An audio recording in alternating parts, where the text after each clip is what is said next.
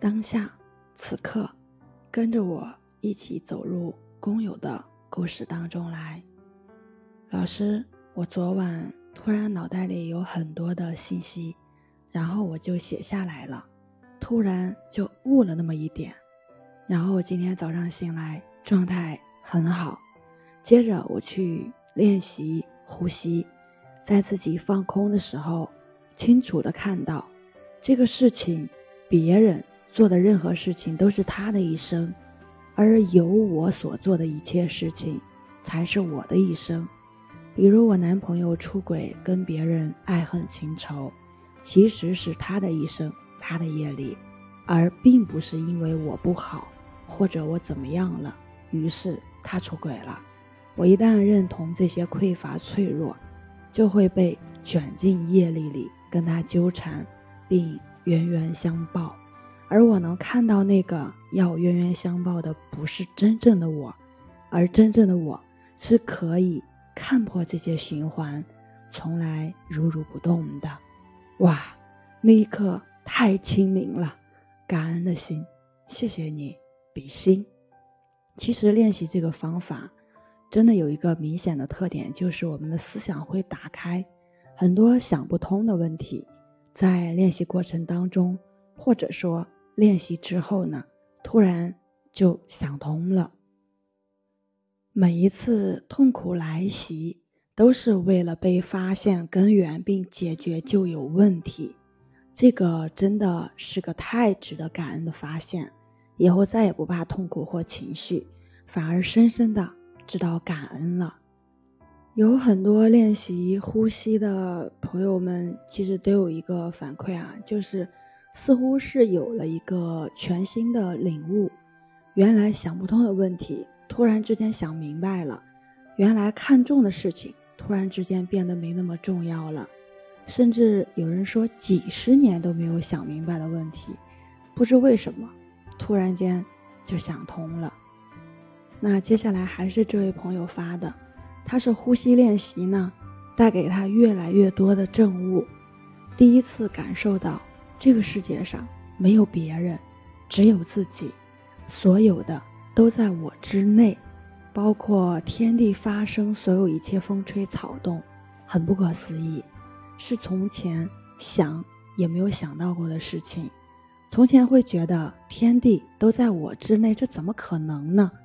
可是就是这样，一切都在我之内，无量劫都在我之内，真实本质。就是我之内，我比我这个名字所代表的我强大不知道多少倍，是我之前狭隘了，所有一切都是我真实本质随缘聚合分离的影像，一幕一幕在脑袋里面闪过，一幕幕没有实质的区别，全部只是影像，不过是内容、角色、感受、情绪、结果不同的影像，但说到底。还只是影像而已。由于这影像有各个角色的参演，越来越庞大，越来越复杂，越来越逼真。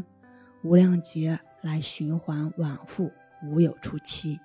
人自降世以来就带入了角色，成为了其中的一个环节。太过于震撼的发现，而在观看这些影像的时候，我立刻明白，原来这就是人们常说的人。在死亡那一刻，脑袋里会快速的闪现这一生是什么意思？其实就是突然放下这一生，包括生命的那一刻，心突然静了，止念了，业力有那么一瞬间停止了，智慧显现了，所有真相被显露出来。那一刻，如果看到凡出现的所有回忆影像全都是虚幻，全是泡沫。除了可以在这一生中作为镜子，让自己看到自己、认出自己之外，没有任何意义。如果看到那一刻的证悟，是有解脱的机会的。一念放下，一念解脱，所有的一切都在我之内。那这天地发生，所有一切对真实本质的我来讲，并没有任何特殊意义。现在。理解老师讲的，一念等于无念的真实意义了。所有的发生都在我之内，是因缘合合而成，并没有任何分别的认知。是我们只看到了局部，认为有些事情与我这个角色有关，有些事情与我这个角色无关，所以才定义了每件事对我们不同的重要程度及影响，甚至觉得有些事情挺不过去，渡不过来，要死不活的。但真相是，所有的事情如果有意义，是同等的有意义；所有的事情如果无意义，是同等的无意义。角色所认为的。是角色的业力习气所认为的，这也是不能跳脱出来看全局的原因。但每个人或早或晚都会到达，因为每个人的内在本质都是一样的，众生皆具如来本性。早看到的，帮帮还没看到的，仅此而已。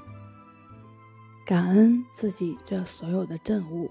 虽然只是一瞥到一眼真相，就万分感恩了。愿日日精进，善因善果。我们很多人可能一生都没有验证过本自具足，所以我们的潜能就这样被封印了一辈子。